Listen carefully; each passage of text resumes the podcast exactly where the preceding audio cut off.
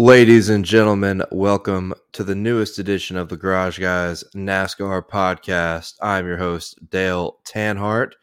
A rare episode where we don't have Garage Guy Chase with us.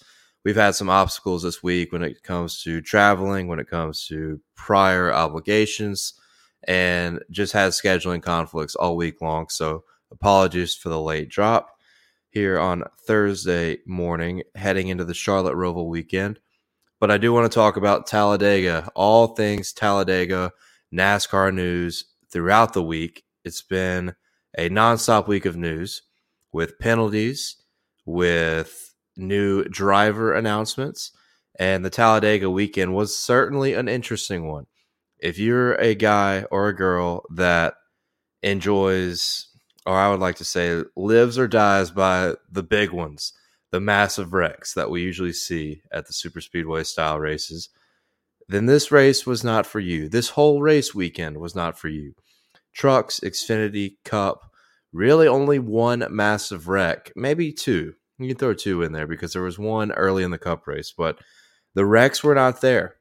And I think right off the bat, I'll go ahead and say it NASCAR needed a weekend like this where there was not a lot of chaos Yet you had excitement, you had drama, and you had compelling finishes and storylines throughout all three NASCAR National Series races.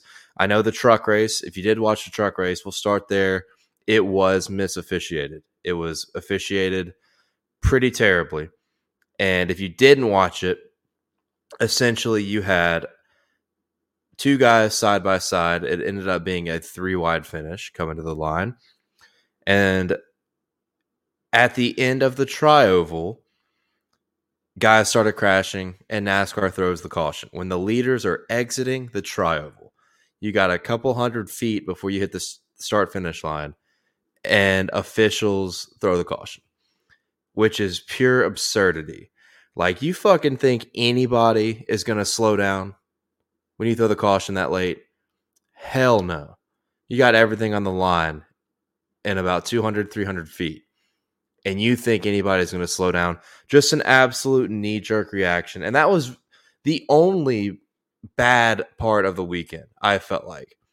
And positive that we got it out of the way early. It was the truck race. So, considering that, looking at Saturday afternoon with the Xfinity race, Sunday with the Cup race, these races were very, very clean. And we had some some good bets. I'm really proud of the Garage Fam for nailing all three races. I missed Sunday by a the skin of my nutsack because I had Ryan Blaney, as did a lot of people. Shout out to Garage Guy Chase for having Chase Elliott winning. I did not, but I did have AJ Allmendinger winning the Xfinity race and Matt DiBenedetto winning the truck race. Called those both on Dale Center last Thursday and had them in my full betting cards that you can see on Twitter, Instagram, Discord.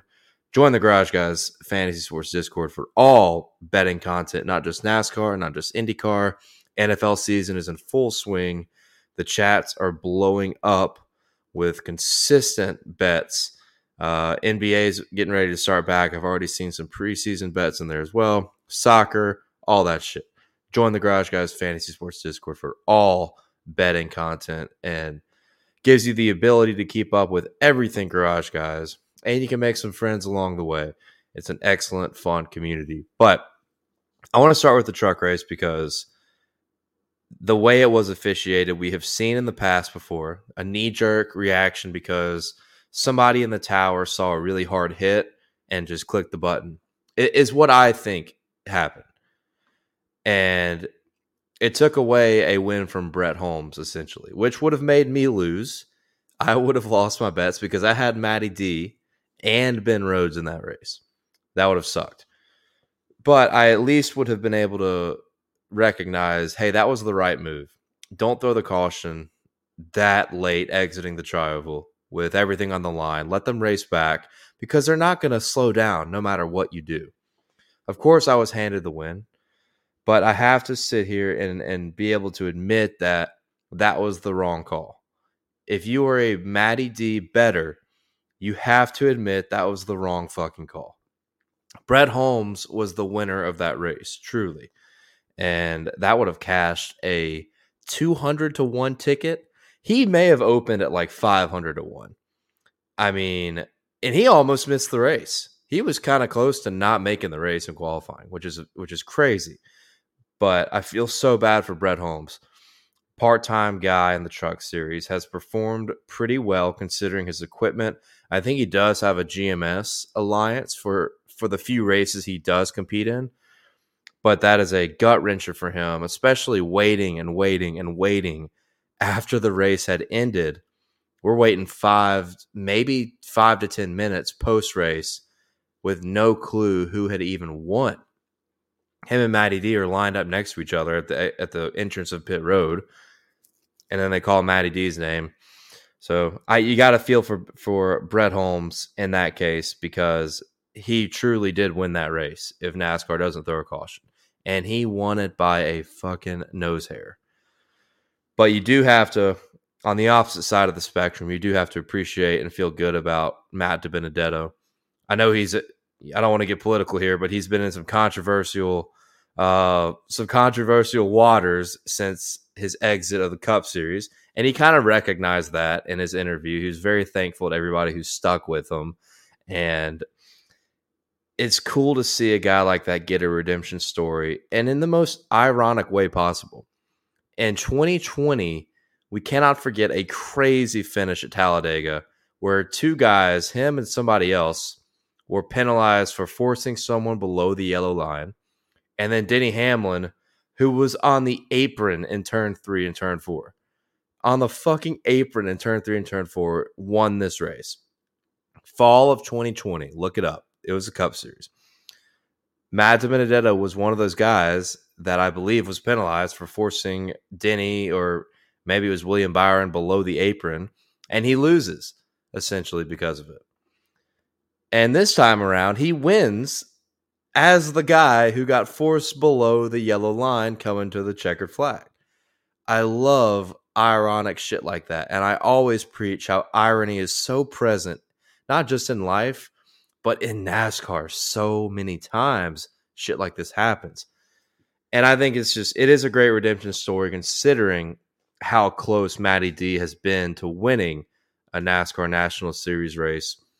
I think he's had a couple good shots in the Xfinity Series, driving for Joe Gibbs Racing at a road course, but in particular, the Cup Series. How close he was at Bristol in 2019, I think, or maybe it was 2018 that infamous race where Denny Hamlin ran him down, passed him with like seven to go, seven or eight laps to go. Then you talk about Talladega there, a Daytona race, a Talladega race. Other than that one, at the super speedways had come super, super close. It seemed like time and time again kept finding himself leading a bunch of laps. I think one of those years he led the most laps in the Daytona 500 and then crashed. So personally, I feel good to me, it's a good feel good story for Matt DiBenedetto that he finally, after all these years, has won a NASCAR National Series race and the first ever win for that number 25 Rackley team as well in the Camping World Truck Series. So great finish there, marred by bad officiating. Nonetheless, a good story comes out at the end with Matt DiBenedetto winning. Now I move to the Xfinity race, Talladega more so predictable. You only had about 12 to 13 cars in the lead pack by the end of the race. There wasn't much chaos. And typically, that's pretty new with the Xfinity series. Or, uh, I'm sorry, not new. Sorry, I was just reading an updated tweet from Jeff Gluck. I was making sure it wasn't any kind of breaking news, but it was from yesterday. That's that's typical of the Xfinity series. Like when you look at all three NASCAR National Series, at Daytona and Talladega, the Xfinity Series usually is the one that has the least wrecks, the least drama, and in this case, the drama was there. And it was a very different race from what we saw at Daytona in what, uh, two or three months ago.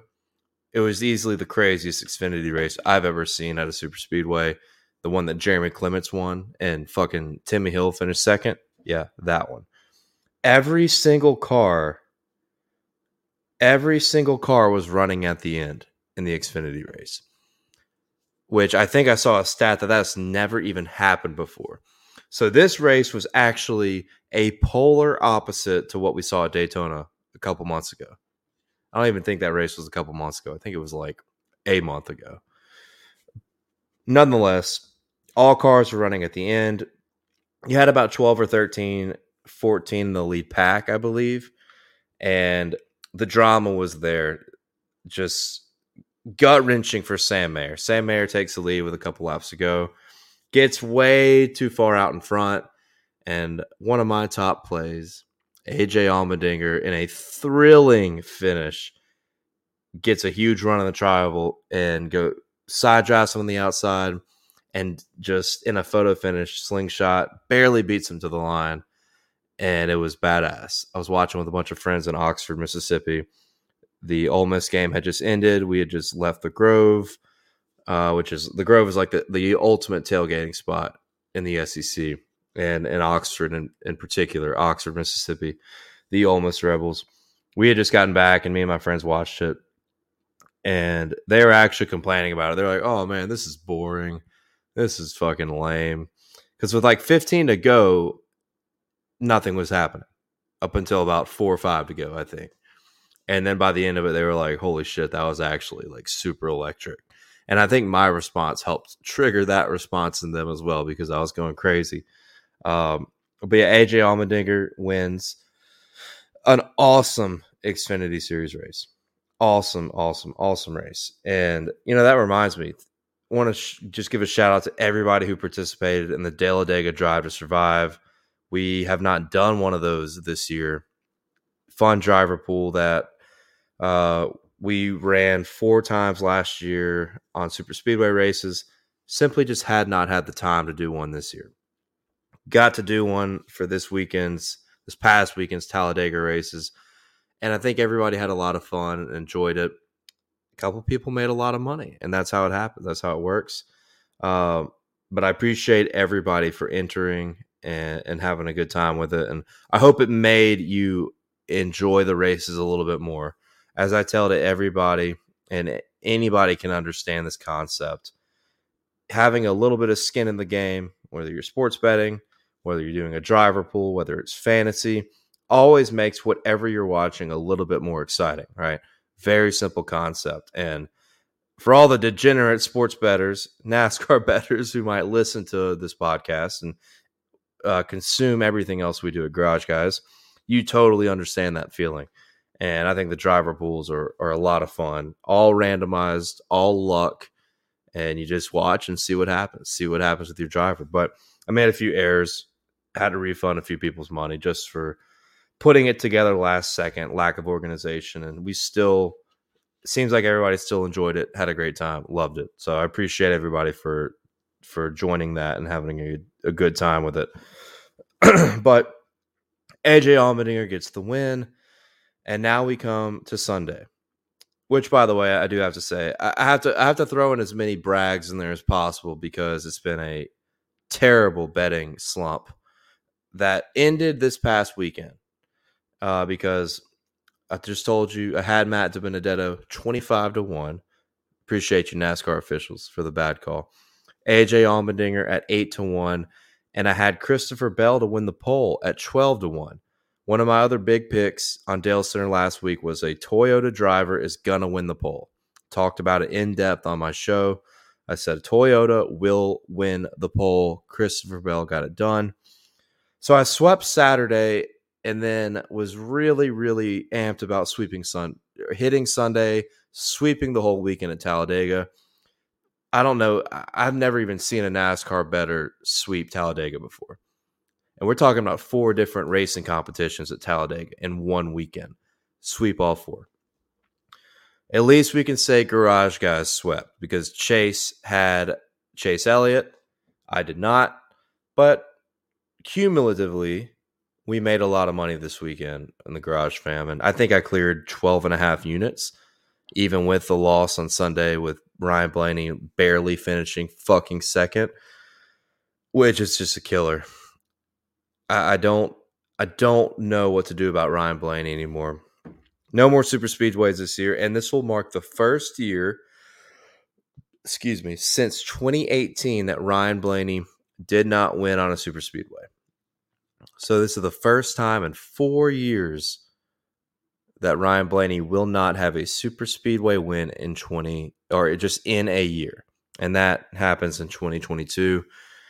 Ryan Blaney may not win a race this whole year and, and win the championship and just completely exploit the playoff system. Me and Chase had kind of talked about that a few podcasts ago. Uh, I predicted that Blaney would make the final four, having been the only guy in the top 16 without a win. And that's looking pretty damn good right now because Ryan Blaney sits second in points, about 32 points above the cut line. So he would need a catastrophic race at the Charlotte Roval to miss the next round. And for anybody who, who hasn't kept up, the Charlotte Roval is a cutoff race. So we will cut four drivers out of the playoff picture this Sunday. And I'll get more into that a little bit later. But want to talk about how good this finish was. Like I was so fucking pissed. But as the most fair NASCAR better in the history of the universe, that is me, Dale Tanhardt. I am the most fair. I will always recognize a good race when a good race occurs. And this race on Sunday was an awesome race. And as I mentioned in the beginning of the pod, NASCAR needed a, needed a weekend like this so badly. Of course, it's followed right back up immediately with controversy. And I'll get into what that controversy is here when I'm done talking about Dega. But the weekend was not controversial when it came to how the race played out. You didn't have mistakes by NASCAR officials during Sunday's race. You didn't have a lot of wrecks. You didn't have the potential of anybody getting hurt in the face of the conversation regarding how safety has gone backwards. And there's, I'm, I'm sorry, whoever, Steve Phelps, Steve O'Donnell, there's no question it has. It certainly has.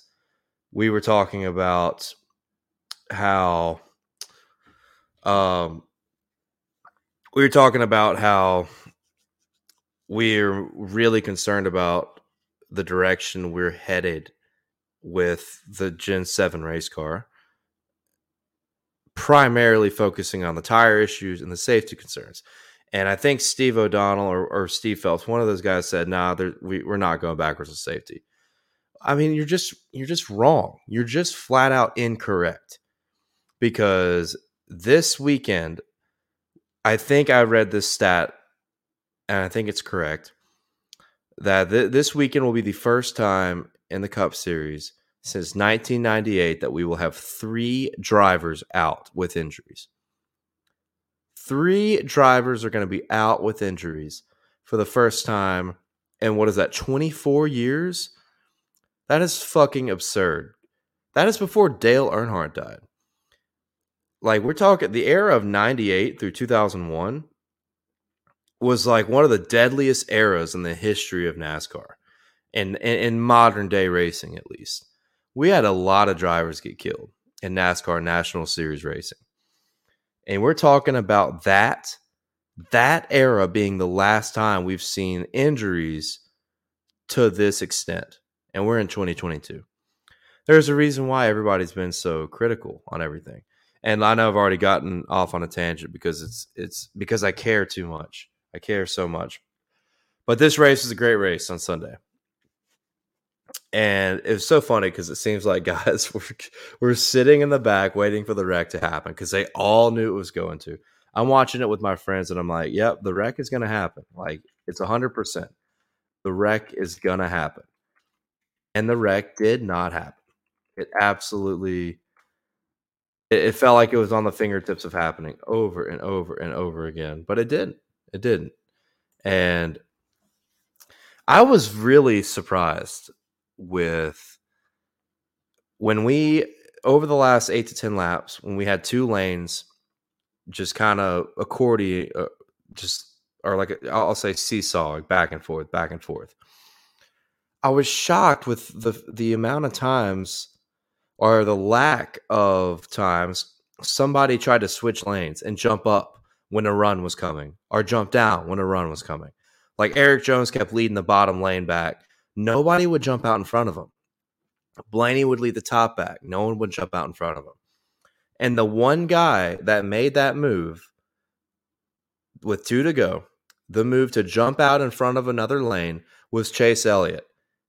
And he won the damn race. So it was almost like everybody was pretty content with just making it to the end, which you just rarely see that. I mean, rarely do you see everybody content with where they might finish, whether it's fifth to eighth to 11th.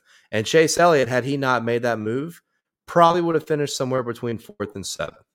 He was in the third lane on the bottom with the top getting a huge run. He jumps, he takes a risk, jumps out in front of it.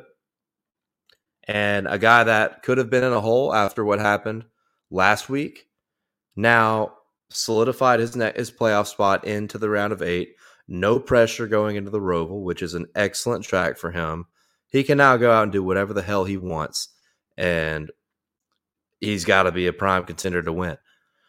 So I, I, ju- I just cannot believe the everybody's lack of, I guess the best term is aggression.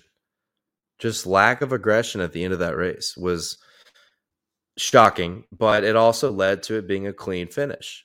It led to it being a clean finish, and it was still a great finish. I mean, it was almost a photo finish. I mean, if Blaney had had a little bit more steam, or if he could have made that move a little bit earlier, he may have had a shot at getting to getting past Chase Elliott, coming back to the line. But Elliott timed it out so perfectly, absolutely perfectly done, and it just epitomizes what Chase Elliott's season has been about in 2022.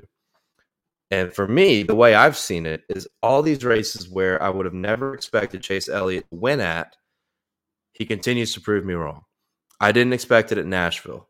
Uh, did, certainly didn't expect it at Talladega. Fuck, you can throw Pocono in there. Didn't expect it at Pocono. And somehow he wins and he doesn't even finish first in the race. But now, what we we got five wins for Chase Elliott on the year. I think I bet on him two of those, which was Dover and one other one. I bet on him at Dover and somewhere else. I can't think of where the other one is, but it epitomizes how how good he's been at a variety of different racetracks, and he hasn't even won on a road course yet, which has been frustrating, especially Watkins Glen. When I had my retirement on him to win and a top three, and he gets bullied out of the way by Kyle Larson. Doesn't matter. We're talking about Talladega, but we are heading back to a road course as we all know, the Charlotte Roval has produced nothing but chaos over the years. And Chase Elliott's in the best spot now. He has nothing to worry about. So he can he can race however he wants to. They can go chase another win, build some more playoff points to help solidify his spot in the final four in Phoenix, where a lot of people thought he would end up based off how strong his regular season was. But talking about Ryan Blaney, man, he has just been just a killer, just a fucking killer to my retirement fund this year. And mainly on the super speedways. I really haven't bet on Ryan Blaney at many other racetracks other than Daytona, Atlanta, and Talladega. And I will always stand by that because statistically, he's the best super speedway racer in the field. And twice, coming off of turn four, he got to the quarter panel of the first place guy and was going for the win. Did it in the Daytona 500 and he got put in the wall by Austin Cindric. And then on Sunday, he did have a shot. He had a not a great shot because Chase Elliott timed the move out so well, but he was coming back on the outside. So just pure pain with Ryan Blaney. Love Blaney. But my God, I, I hope you can resonate with me on this. He has lost me a fuck ton of money at these racetracks in 2022. Don't know how much, but it's a lot. Anyway, going down the scoring list here, Michael McDowell finishing third, Ross Chastain fourth, Denny Hamlin fifth, Mike Mack, man, what a what a year Michael McDowell has had. It cannot be overstated how good of a year it's been. I mean, he's set a career high in everything good. I think he's finished top ten on on almost every single road course. I think he didn't finish top ten at COTA, but um, I mean, almost contended for a win at Sonoma. It was really good at Road America, Indianapolis, and shit, another guy, nothing to lose. could be deadly at the Roval. And the confidence has to be sky high. You know, the theme non playoff drivers.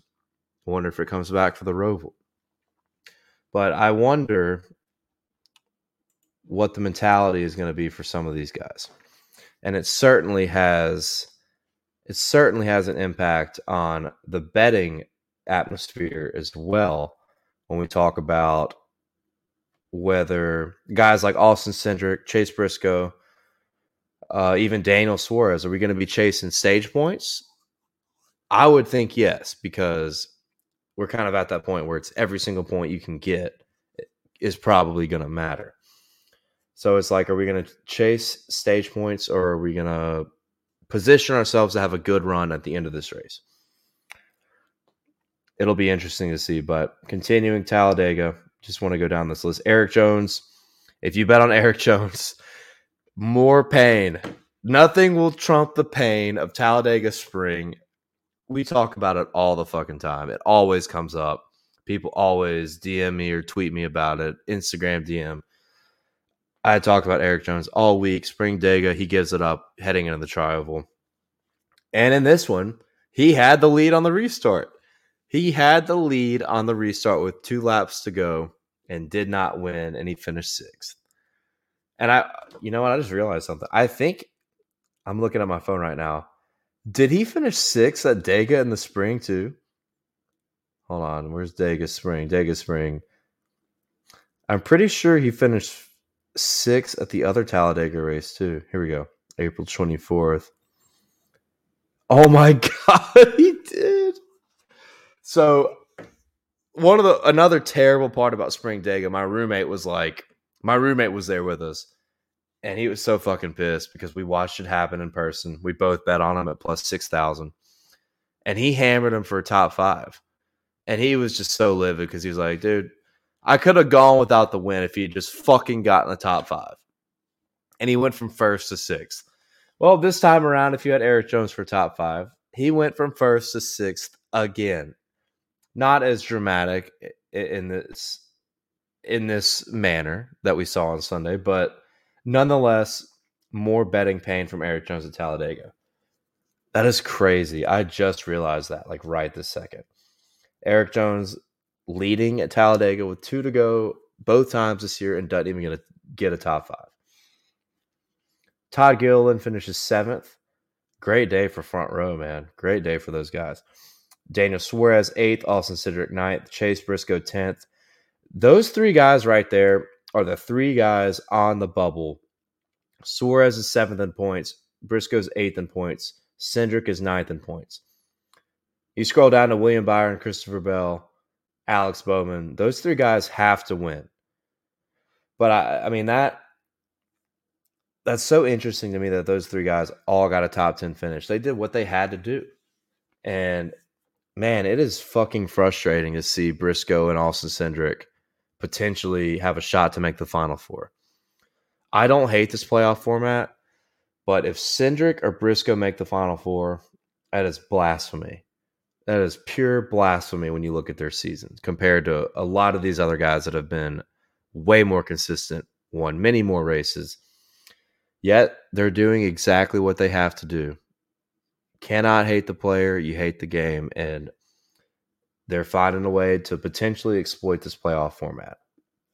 Regardless, as I said, doing what you got to do, and they are right on the bubble, right on the bubble heading into the Roval. And it's really fascinating too because all three of these guys have been pretty damn good on the road courses this year. Suarez has a win at Sonoma. Briscoe has had glimpses of speed on the road courses.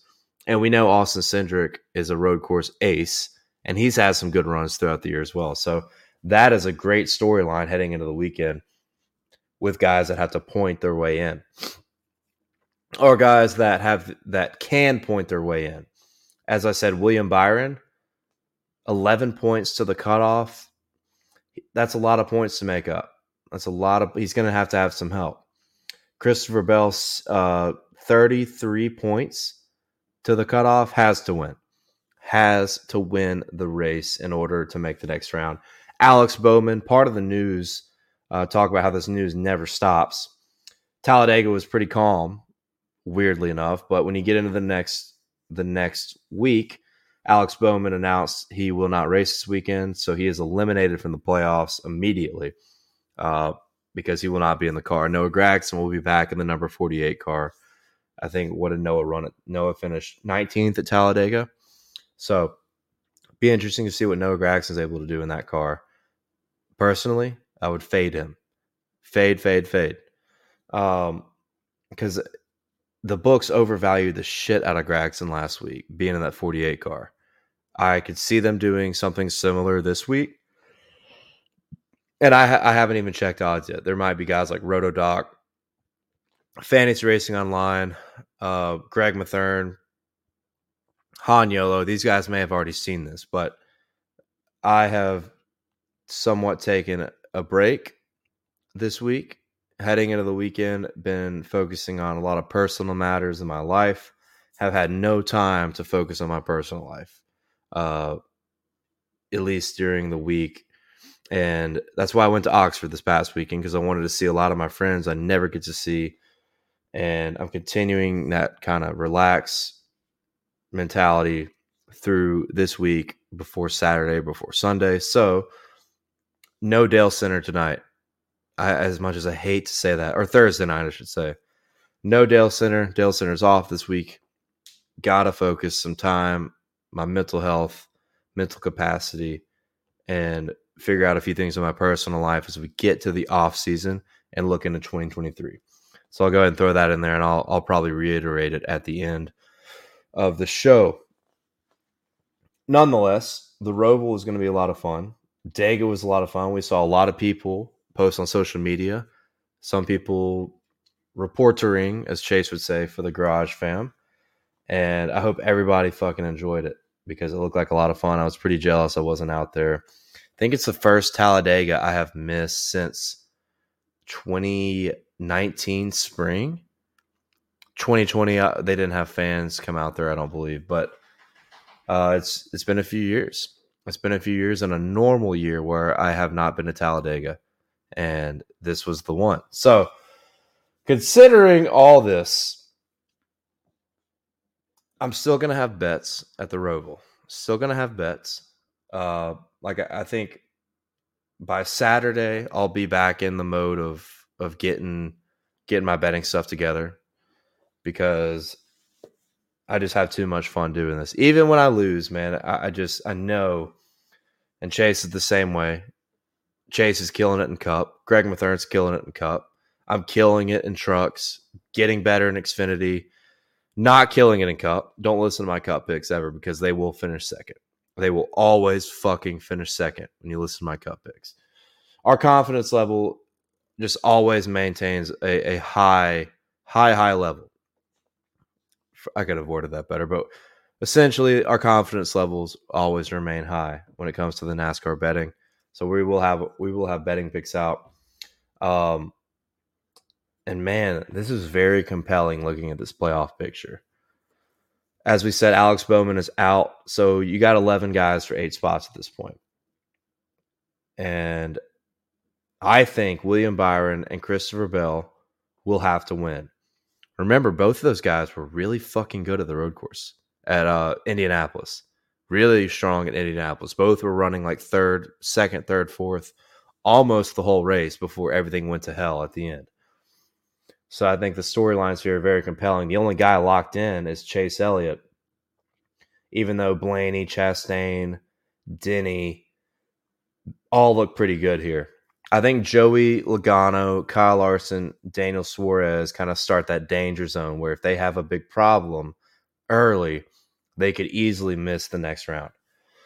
And I'm trying to remember all the guys I had making the top eight. I think I had Christopher Bell advancing to this point. And with the lack of performance Toyotas have shown at the road courses, definitely don't feel good about that because C-Bell is going to have to win to get to the next round. I did have William Byron out.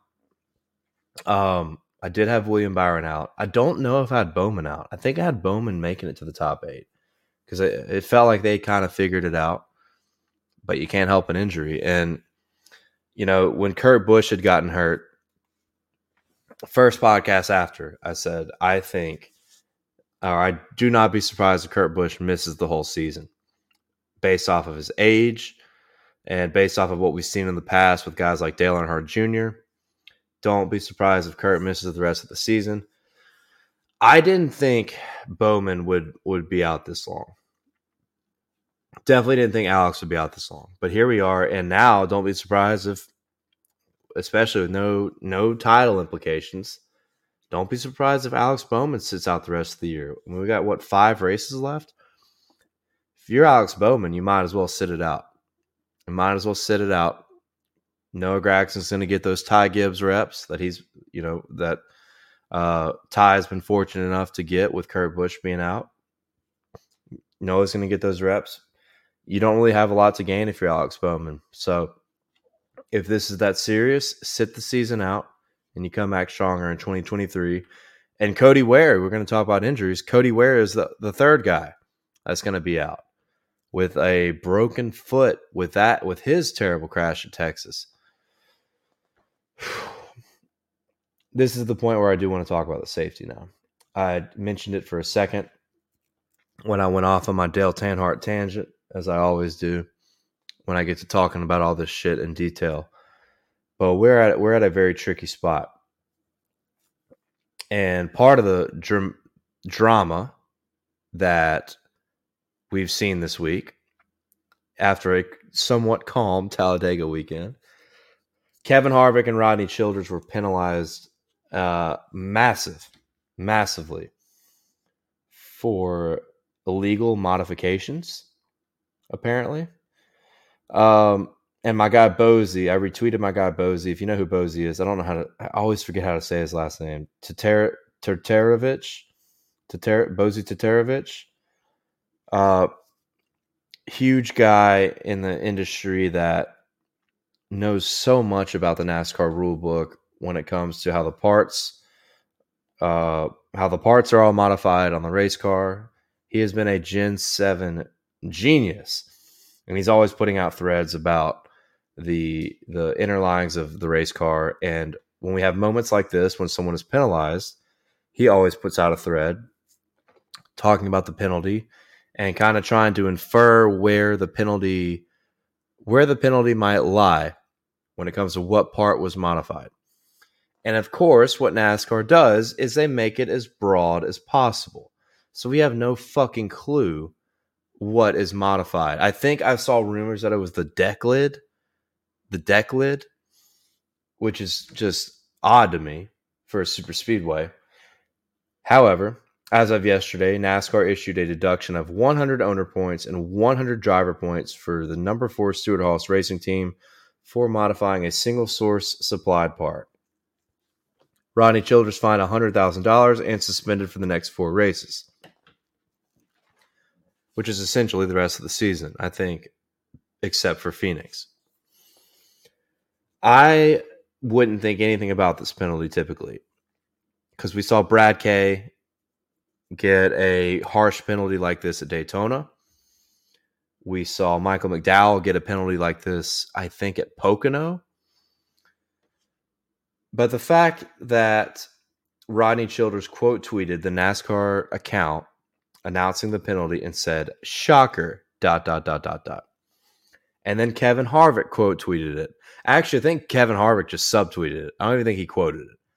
Harvick just goes, seems strange. I I get like everybody there's a lot of people that are shaming the tinfoil hat guys. And me and me and Garage Guy Chase have been big tinfoil hat guys. And actually, my biggest tinfoil hat case of the year back in like March or April was that Joe Gibbs Racing wanted Kyle Busch gone, and nobody believed me. And guess who was fucking right?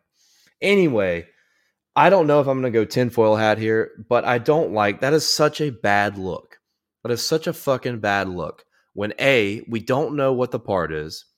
B, Rodney Childers has a quote tweet it and say, shocker, obviously being sarcastic. And C, these guys, Rodney Childers and Kevin Harvick, have been two of the main figures alongside Denny Hamlin and some Chase Elliott that have been, for lack of a better phrase, shitting on the sport when it comes to safety.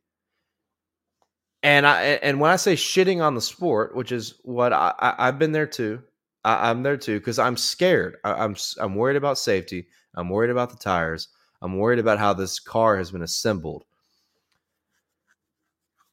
The shitting on the sport is totally warranted, especially if you're a guy like Rodney Childers, who's been a crew chief forever, a guy like Kevin Harvick, who's been a driver forever. These guys have all the right in the world to do this, to say the things that they've said, in order to make the sport better, which is what their goal is.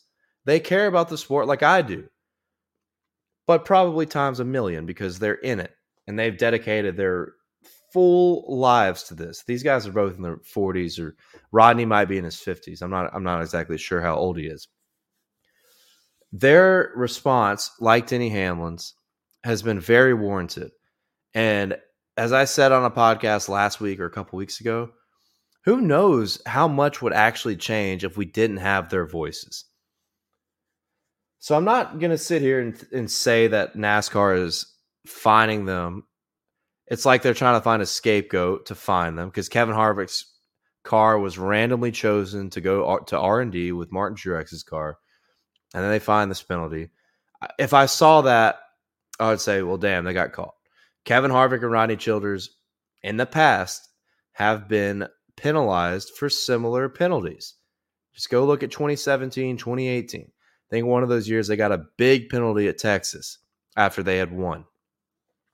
But when you have Harvick and you have Rodney Childers sarcastically quote tweet the quote tweet or subtweet this, that that's concerning to me because I feel like they should always know what part it is. They should always know what it is so they don't do it again. And maybe we'll find out what what the modification is. Maybe we'll find out what the bad modification was they'll find out. And I would assume that they will speak upon it because why would they not? They've spoken upon everything else recently. Why would they not speak upon this one? So, I guess to sum up, do I think it's a conspiracy? Do I think this is NASCAR uh, penalizing them for speaking out against the sport? I do not know. But when you have the driver and the crew chief of the team that are penalized come out and say what they said on Twitter, not a good look. Not a good look at all. And if you go through that thread that I retweeted from Bozi, the way that NASCAR in the rule book makes it so fucking broad that you don't know what the part is, is also not a good look. So these are things we have to fix. Tony Stewart, Denny Hamlin. These are guys that have been fined directly by NASCAR for shitting on the sport. Denny Hamlin a few years back had some had some comments about the Gen 6 and he got fined like 20 grand or something, 25 grand. Tony Stewart, a guy not afraid to speak his mind, same kind of shit talking about Goodyear, talking about NASCAR officials, has been fined this would be so stupid, so outrageously stupid if this is NASCAR's way of finding them. Like, just find them and say, hey, you find them. Say, hey, we find Denny Hamlin, we find Kevin Harvick for comments that are disparaging to the sport. If you're going to use it or use Talladega, use a post race infraction to cover that up, that's fucking terrible. That is absolutely fucking terrible. And I'm not saying that's what they're doing. I'm not saying that's what they're doing here. But a lot of people think that's what ha- that's what's happening here. If that is what's happening here, NASCAR th- these guys would just be clowns if that's the way they're going to handle it. Absolute clowns. So that makes me think that this isn't a penalty for them speaking their minds. Because if I'm NASCAR, I would just say, look, we're pissed off that they just keep shitting on us. Fine them 25 grand. Which the points, I mean, I don't know how much the points even fucking matter in this case because Kevin Harvick didn't make the playoffs. I don't think they're in the owner's championship hunt. So when you look at the point side of things, I don't know. It has potential to be a mess. I'm, I'm like constantly refreshing Twitter to see what NASCAR or Kevin or, or any of those guys are saying. Regardless, because I think NASCAR would be really, really dumb to do it that way, I don't think they're that stupid. So I will say that I don't think this is a penalty for speak for them speaking out. Because Denny Hamlin and Chase Elliott should have similar penalties if that's the case, especially Denny Hamlin. Moving on. AJ Allmendinger is back in the Cup Series in 2023 with Kaulig Racing. He's going to be full time next year which is so needed for this race team because of AJ's superior road course talent. And now we have all these road courses that the Cup Series races on. He is like a lock to make the playoffs with all these fucking road courses that they race on. Like if there's a bet, if there's a future in January of 2023 that eh, that has like odds for a driver to make the playoffs, AJ will probably be plus odds and I'm going to hammer it. No question about it. But that's big news because AJ hasn't been full time in the Cup Series in quite some time. And with his road course skill and the amount of road courses that we run, could be an easy lock to make the playoffs year after year after year until he decides he's done or Kaulig decides they want to move someone else in.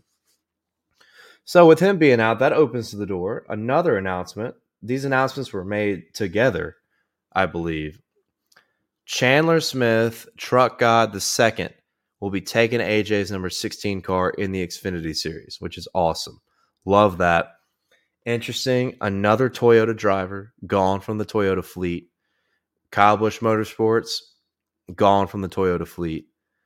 Uh, I think it was also announced that David Gilliland Racing in the truck series will move from Ford to Toyota. So they get a couple trucks back. Who knows? David Gilliland could move to three trucks. I, I, think they've only had two with the 15 and the 17. Oh, and the one. I'm sorry, Hailie Deegan as well. So you, there you go. If you're KBM or if you're Toyota, you lose three trucks to KBM, leaving to Chevrolet, but you get them right back with DGR coming. So the one rare good move that Toyota's made, finding someone to replace the KBM trucks. Um, I'm just really happy for Chandler Smith. Guy's been really good in the truck series. He's a prime contender to win the championship this year. Only a few races left in the season, which I do want to look at the truck points real quick. Everybody knows I'm the truck guy. I'm the truck god. Chandler Smith is truck god the second. And you look at the playoff picture there.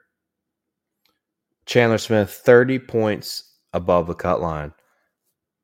Heading into Homestead is their cutoff race.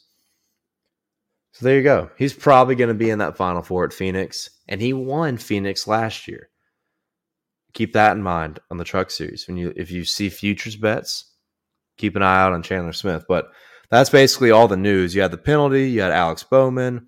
You had Kaulig making their big announcements ahead of the Roval. Uh, I think William Byron's appeal for his penalty is going to be heard on Thursday. Is that big news? I don't know. I don't think his chances are great to get past the Roval, um, but it, I'm sure it will help him having Rudy Fugle on the box for this Sunday. And I think that appeal is going to be heard on Thursday. Regardless, it was an awesome weekend of racing at Talladega, and man, I, I, I just love love this time of year when you have NASCAR and football back and we know football is in full swing. I'm personally a huge NFL football guy. Sadly, I am a Carolina Panthers fan, so fuck me. I knew from the beginning that Baker Mayfield was going to blow. I know we're only like four games in, but he's been just fucking terrible. But you don't have to be terrible with how you prepare for game day. Like, it's disappointing to watch your team struggle but we don't struggle when we go to Hooters. And right now, you can head to your Hooters and you can use promo code Garage Guys whether you're dining in or carrying out, and you can use that code to help you get one of these delicious football bundles The Dale Tanhardt approved Hooters football bundle right now 16 boneless wings, 15 bone in wings, and curly fries for $39.99. We all know Hooters is for race day, but it's equally as delicious on game day, even if you're a Carolina Panthers fan. I'm sorry. So head to Hooters and try out one of our football bundles. We got two other football bundles as well 22 boneless, five tenders and curly fries for $35.99, and six, and, uh, oh, wait, no, no, not that one. Where's the other one? Oh, I'm really bad at this. Really bad at this. I had the same one typed twice. Regardless, here it is 22 boneless and 20 bone in wings for $49.99. Fuck, man. I butchered that ad read. Regardless, you got three Hooters football bundles. Be sure to head out, try them out, and use promo code Garage Guys in the process, whether you're dining in or carrying out. Valid at participating locations, redeemable for food, non alcoholic beverages, and merchandise. Promo code Garage Guys. Combine it with our football bundles today and this weekend. This has been a podcast, ladies and gentlemen. Garage Guy Chase will be back next week. Remember, no Dale Center this week. Stay tuned for the DFS preview show. All of our articles, courtesy of Cody Zeeb. Greg Mathern dropped his already, I believe. And Garage Guy Chase will have a DFS article out as well. Uh, Dale Tanhardt speaking here, taking some personal time. Taking some personal time out. Everybody needs a little bit of a break. That's what I've been doing. Still here to have the podcast out for you guys, though. And I've had a great time talking. Plenty of storylines to talk about heading into the Roval.